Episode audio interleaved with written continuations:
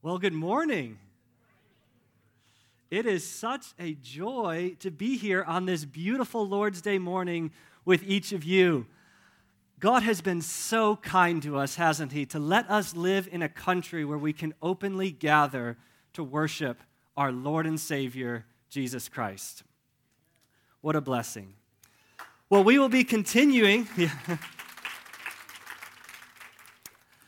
We will be continuing our study through this wonderful book of Ephesians, so I would invite you to open your Bibles to Ephesians chapter 3. Ephesians chapter 3. And for the next three weeks, we will be doing a deep dive into this amazing prayer in verses 14 through 21. Now, the sermon today will focus on the beginning of this prayer in verses 14 through 17a but I want to read all the way through verse 21 so we can get the context and experience the beauty of this prayer. However, before I read the text, I want to share with you why this text is so precious and meaningful to me. About a year and a half ago, I was meeting with the preacher's cohort, and we were discussing John Frame's chapter on providence in his systematic theology. And this is probably one of my all time favorite chapters in this book because Frame just does a masterful job showing the Bible's teaching on the absolute sovereignty of God over all things. And he just quotes verse after verse after verse. And by the time you're done reading the chapter, you are just overwhelmed by the greatness and glory of our God. There truly is none like him, and he rules and he reigns over all. So, as we were talking about this chapter together, David Woolen asked a thought provoking question about how do we feel about God's sovereignty in our lives? Is God's control over our lives a source of comfort or of frustration to us? Do we struggle believing he is in control of every detail of our lives. And as I thought about that question, I realized that I don't doubt God's control over my life. What I struggled with was His goodness. I knew He was sovereign over my life. What was harder for me to believe was that He was truly good and loving. And as I shared this with the other men in the cohort, they began to lovingly ask questions and help draw out my heart. And as I talked and interacted with them, I began to realize that my heart had grown suspicious of and maybe even a little fearful of God. After all, in 2014, God had taken my beloved mom home to be with him, and then just two short years later, he took my dad. In my mid to late 20s, I had experienced the loss of both of my wonderful parents, and I began to wonder what other suffering will be next. What would God have in store for me in my 30s or my 40s, my 50s, 60s, 70s? What other hardships would God bring into my life? And so, little by little, my heart had grown suspicious of God. Instead of trusting and resting in his wise and good providence, I began to grow suspicious and even a little fearful of him. Who or what would he take from me next? My sweet wife? My precious children? My health? And as I unburdened my heart to my brothers in the cohort, they so lovingly and patiently listened. They sympathized with me and shared their own struggles with trusting God's heart toward them. And then they wisely and gently helped me to see that what I needed was not more information about God's love. What I needed was to personally know and experience the love of God more deeply. I needed to know deep down in the core of my being my Father's loving heart toward me. And so they pointed me to this prayer here at the end of Ephesians 3 and encouraged me to make this prayer my prayer. And so, for over a year and a half now, this prayer has become my prayer. I love this prayer. I have been asking God to help me know just how much He loves me. And even though my heart can still struggle with doubts and fears, God has been so faithful to assure me of His deep, deep love for me. And I know He will continue to do that throughout the rest of my life, come what may. So let's look together now at this precious prayer in verses 14 through 21 of Ephesians chapter 3. For this reason, I kneel before the Father, from whom every family in heaven and on earth is named. And I pray, I pray that he may grant you, according to the riches of his grace in glory, to be strengthened with power in your inner being through his Spirit, and that Christ may dwell in your hearts through faith. I pray that you, being rooted and firmly established in love, may be able to comprehend with all the saints what is the length and width, height and depth of God's love, and to know Christ's love that surpasses knowledge, so that you may be filled with all the fullness of God. Now, to him who is able to do above and beyond all that we ask or think, according to the power that works in us, to him be glory in the church and in Christ Jesus to all generations, forever and ever. Amen. Let's pray. Father, this, this is our prayer to you. We need you to work in us. Strengthen our inner beings with your power. Do this through your precious Holy Spirit so that Christ may dwell in our hearts through faith. That's what we need more than anything this morning. We need to know in deeper and richer ways the length and width, height and depth of your love for us.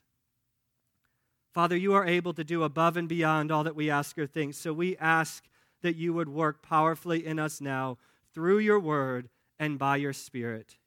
And do this, we pray, so that Christ Jesus will receive all the glory forever and ever. Amen. Amen. Well, like I mentioned earlier, this prayer is just too good to tackle in one sermon. So, for the next three weeks, we'll be letting our hearts soak in this wonderful passage. So, over the next few weeks, I would encourage you to read these verses over and over again and make them your prayer for yourself and for our church. I promise you, you will not regret it, and your heart and our church will be eternally enriched because of it. So let's get into this text this morning, shall we? We'll be looking at verses 14 through 17a. And notice how verse 14 begins for this reason. Now, this immediately begs the question what reason? And in order to answer this question, we have to go back to chapter 2. Because if you remember from last week, Pastor David pointed out that verses 1 through 13 of chapter 3 are a digression. Paul has interrupted his train of thought because he's wanting to focus and celebrate on his joy in gospel ministry. However, here, though, in verse 14, he is wanting us to connect his prayer with what he has been saying about God's reconciling work back in chapter 2. So look back in your Bibles at chapter 2. In verses 1 through 10, Paul has written about God's gracious reconciling work in saving sinners. Even though we were dead in our trespasses and sins, God has made us alive together with Christ. By his grace and mercy, he has restored the relationship that our sin had broken with him. And then in verses 11 through 22, we see that this vertical reconciliation with God has massive implications for our horizontal relationships with one another. Through Christ's death on the cross, God has broken down the dividing walls of hostility and brought peace between Jews and Gentiles. So the hatred and the hostility that used to characterize that relationship has been destroyed at the cross. in Jesus Christ, the two groups have become one new man. So, this vertical reconciliation has led to horizontal reconciliation, all with the goal of God being able to make his dwelling among his people. So, look at what Paul says beginning in verse 18 of chapter 2. He says, For through him, Jesus Christ, we both, Jews and Gentiles, have access, have access in one spirit to the Father. So then, you are no longer strangers and aliens, but you are fellow citizens with the saints and members of the household of God. Built on the foundation of the apostles and prophets, Christ Jesus himself being the cornerstone, in whom the whole structure, being joined together, grows into a holy temple in the Lord. In him you also are being built together into a dwelling place for God by the Spirit. That's the reason Paul is talking about in our passage this morning. As he writes about God's reconciling work, both vertically and horizontally, he cannot help but break into prayer. And in doing so, I think he provides a wonderful example for us. Bible reading and prayer should always go together. Our prayers should grow out of and be shaped by what we are reading in God's Word. Because it is God's Word that reveals God's grace and His promises to us and teaches us what we are to pray for. And so there should always be this back and forth relationship between hearing God speak to us through His Word and then speaking back to God in prayer. And this is what Paul does so beautifully in this passage. After proclaiming the remarkable, reconciling grace of God, he turns now to asking for God to make these precious gospel truths more real and more powerful in the lives of his readers. However, before we get to the content of his prayer, there are some more important truths we need to learn from the rest of verse 14. Look there again. Paul says, For this reason I kneel before the Father. Notice first Paul's posture in prayer. He says, I kneel. Now, of course, this doesn't mean that that is the only way to pray is on our knees. The Bible talks about many different ways people pray standing, lying face down, hands raised, etc. The point is not so much what your body is doing, but the posture of your heart toward the one you are addressing. In saying, I kneel, Paul is communicating a worshipful, a humble, a submissive posture before God. He's not being flippant here. He recognizes correctly that he is speaking to the one true and living God, the creator and sustainer of all things. However, notice how he describes this great God that he kneels before. He says, I kneel before the Father. The Father.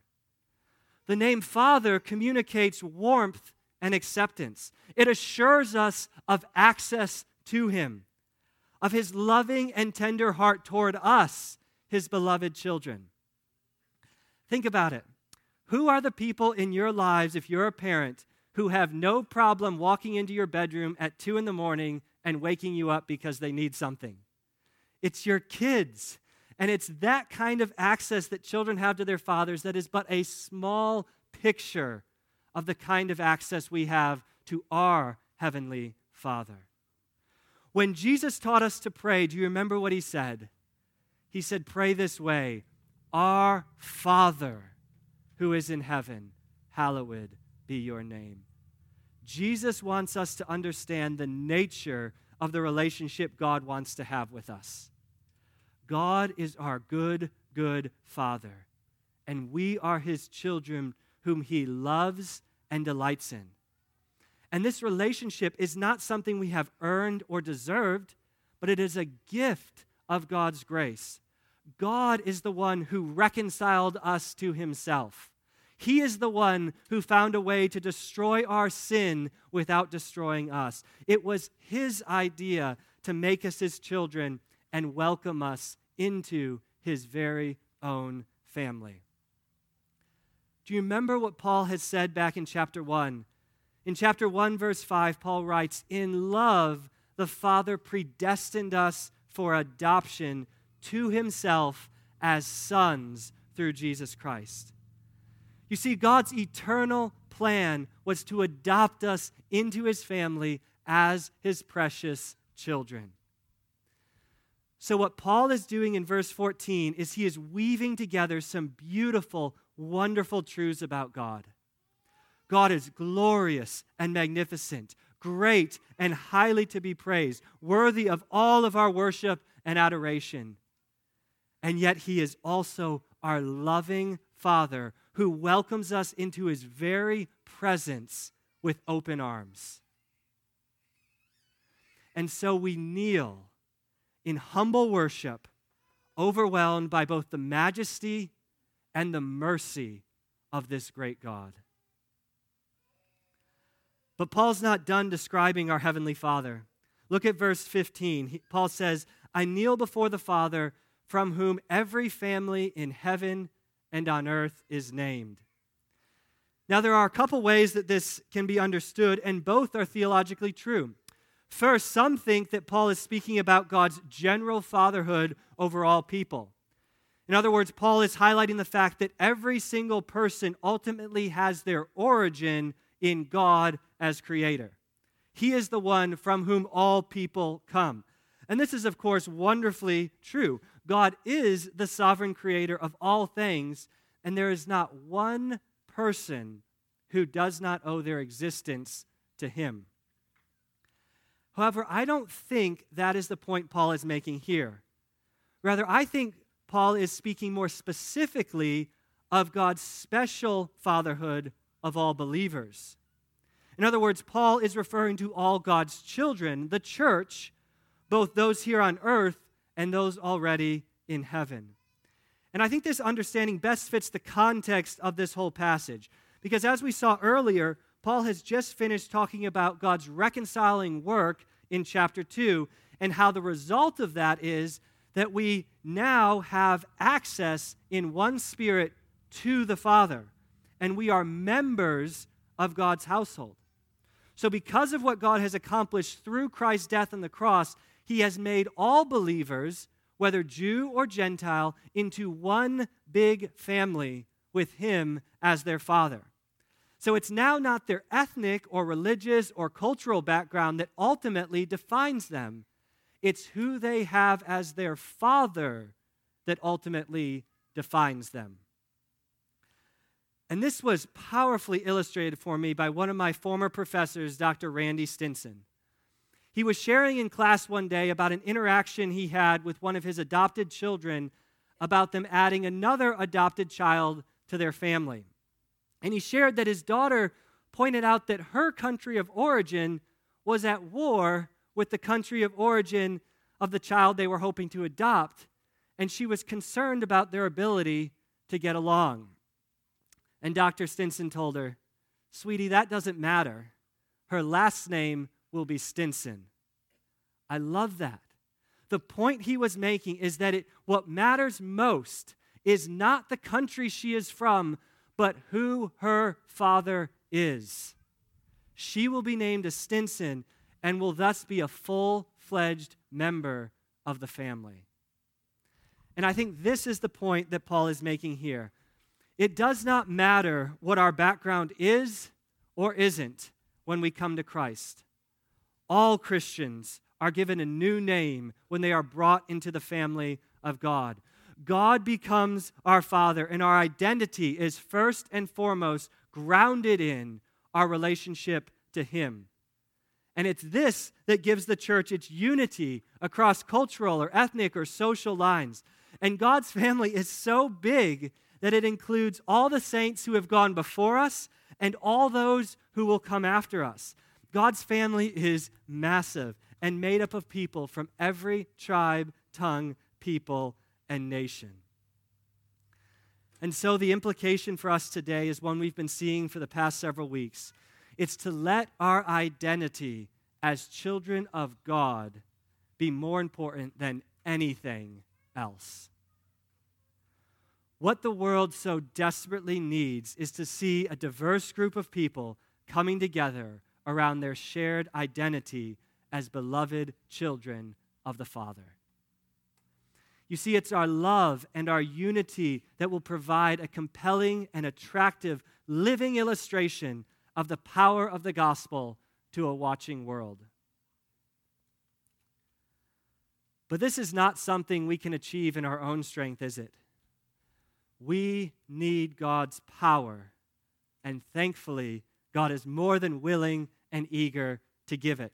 Look at verses 16 and let's see what Paul is praying for. He says, I pray that the Father may grant you, according to the riches of his glory, to be strengthened with power in your inner being through his Spirit. So, Paul's prayer for his readers focuses on a request for the Father to grant them to be strengthened with power. He knows that they need power, and God is just the right one to give it. He has this limitless supply of majestic might, and He is incredibly generous. He gives according to the riches of His glory. And He does this through the ministry of His precious Holy Spirit.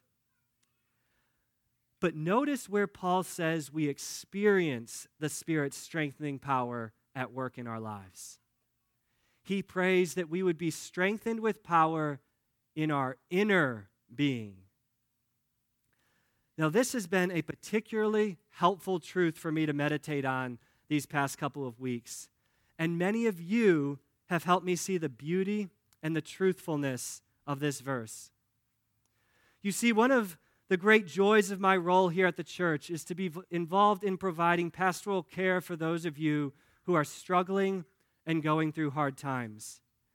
And what I have the joy of seeing over and over and over again as I talk with you and pray with you is that even though our outer bodies are struggling and our physical circumstances may be incredibly difficult, your inner beings, your hearts are responding with incredible faith and hope in God.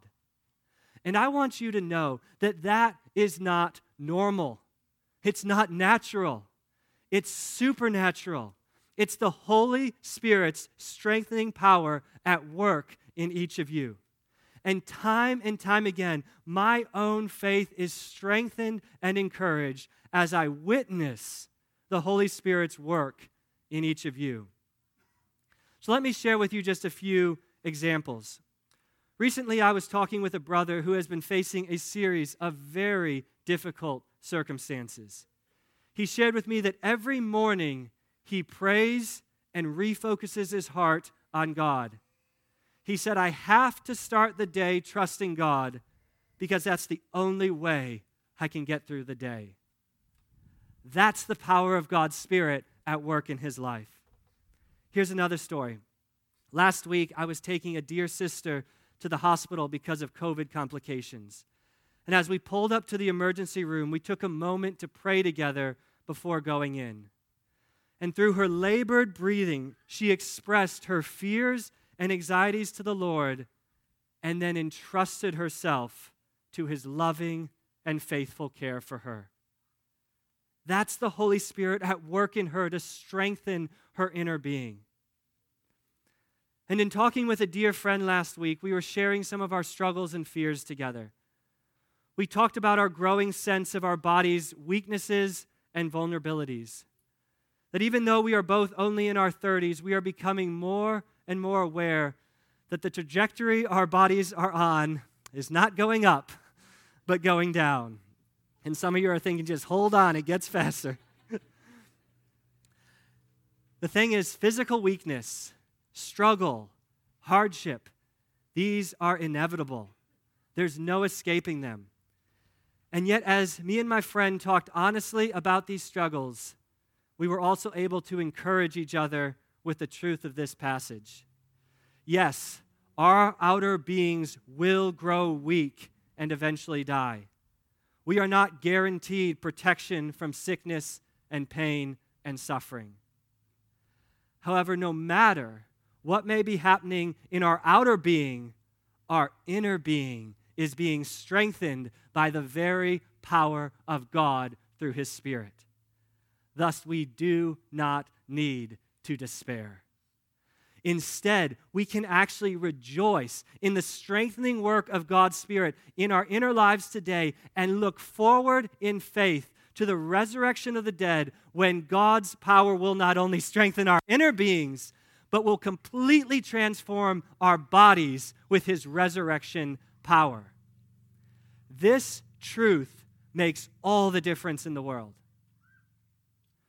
No matter what you may be facing, you do not have to face it in your own strength. The inexhaustible power of God is at work in your inner being. And I love how Paul talks about this truth in 2 Corinthians 4 16 through 18. He says, Therefore, we do not give up. Christian, we do not give up. Why? Because even though our outer person is being destroyed, our inner person is being renewed day by day. For our momentary light affliction is producing for us an absolutely incomparable eternal weight of glory. So we do not focus on what is seen, no, but on what is unseen. For what is seen is temporary, it's fleeting, it won't last. But what is unseen is eternal. What a blessing it is to be a Christian to know that even as our outer bodies waste away, our inner beings are being renewed by God's power. and this completely transforms the way we view our lives. So, with eyes of faith, with eyes of faith, we begin to see that the glory that awaits us in the new creation far outweighs the sufferings and hardships that we experience in this life. And therefore, we do not give up we do not lose heart. We keep persevering in faith through the power of God's Spirit at work in us. And if you are not a Christian here today, I would plead with you to turn from your sins and trust in Jesus Christ today. Ask God to make your inner being come alive through His Spirit so that you can begin to experience His power at work in your life as well. Oh, please, please don't put your hope in this life only. This life will not last. Eventually, fame and wealth and beauty and health will pass you by. Put your hope in God. He will not ever disappoint you. Well, so far we've seen that Paul is praying to God the Father and asking Him to strengthen the Christians with power in their inner beings through His Holy Spirit. So let's look now at verse 17 and see the glorious reason why these Christians need their inner beings strengthened. It's so that Christ may dwell in your hearts through faith. That Christ may dwell in your hearts through faith. This is the goal of the Spirit's strengthening work in our lives. The Spirit strengthens our inner beings so that we can experience in greater and greater ways the presence of the living Christ at work in us. Think of it this way the glory the wonder, the love, the grace, the power, the majesty of Christ is just too much for us to bear in our own strength. It would overwhelm us and crush us. So, what we need is the Spirit of God to buttress our hearts to be able to take in and experience the power of the living Christ in us. And this is not just something that happens when we first trust in Christ. Remember, Paul is writing to Christians, people who have already experienced union with Christ through faith. So, what does he mean when he prays for Christians that Christ may dwell in their hearts through faith? The key is found in the word dwell.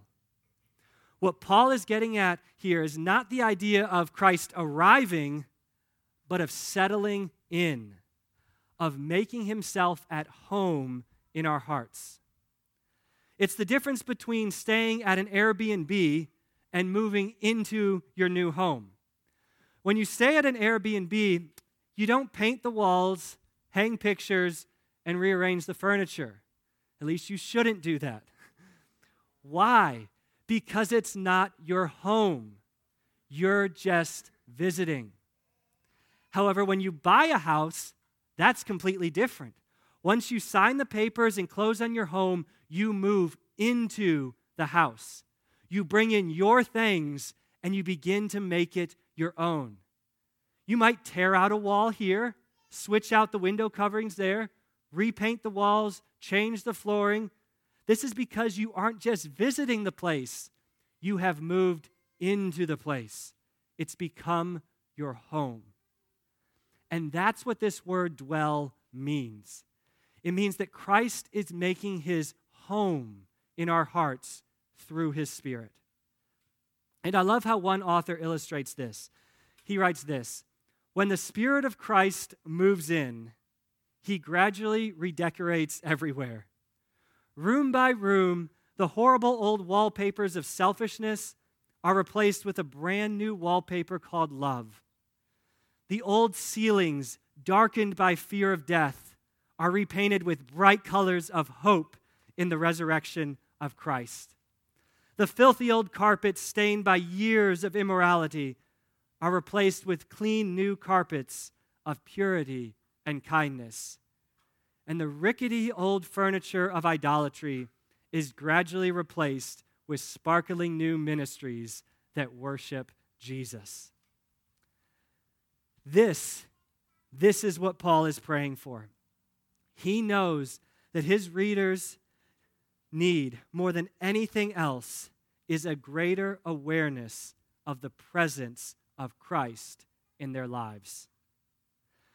Because the more they come to know the presence of Christ in their lives, the more they will be able to comprehend with all the saints what is the length and width, height and breadth of God's love, and to know Christ's love that surpasses knowledge. And this, this is what God's people so desperately need. We need to know in deeper and richer ways the love of God for us in Christ Jesus, his Son. It is so, so easy for us to doubt God's love for us, isn't it? Our own sin and guilt can make us question how God could even love us. The hardships and the sufferings we face as our outer bodies waste away can make us wonder does God even care about me? And of course, our enemy is actively working, prowling around like a roaring lion, seeking to sow seeds of doubt in your heart about God's love and care for you. So, what we need, what we need is for our loving Heavenly Father to strengthen us with His power through His precious Holy Spirit so that we can come to know and experience the loving presence of Christ at work in us. And this is exactly what our good and gracious God is more than happy and able to do. So, over these next few weeks, dear church, and throughout the rest of our lives, let's commit. Let's commit together to kneeling before our Father, from whom every family in heaven and on earth is named, and praying, praying that He would grant us, according to the riches of His glory, to be strengthened with power in our inner beings through His precious Holy Spirit, so that Christ Jesus may dwell in our hearts through faith.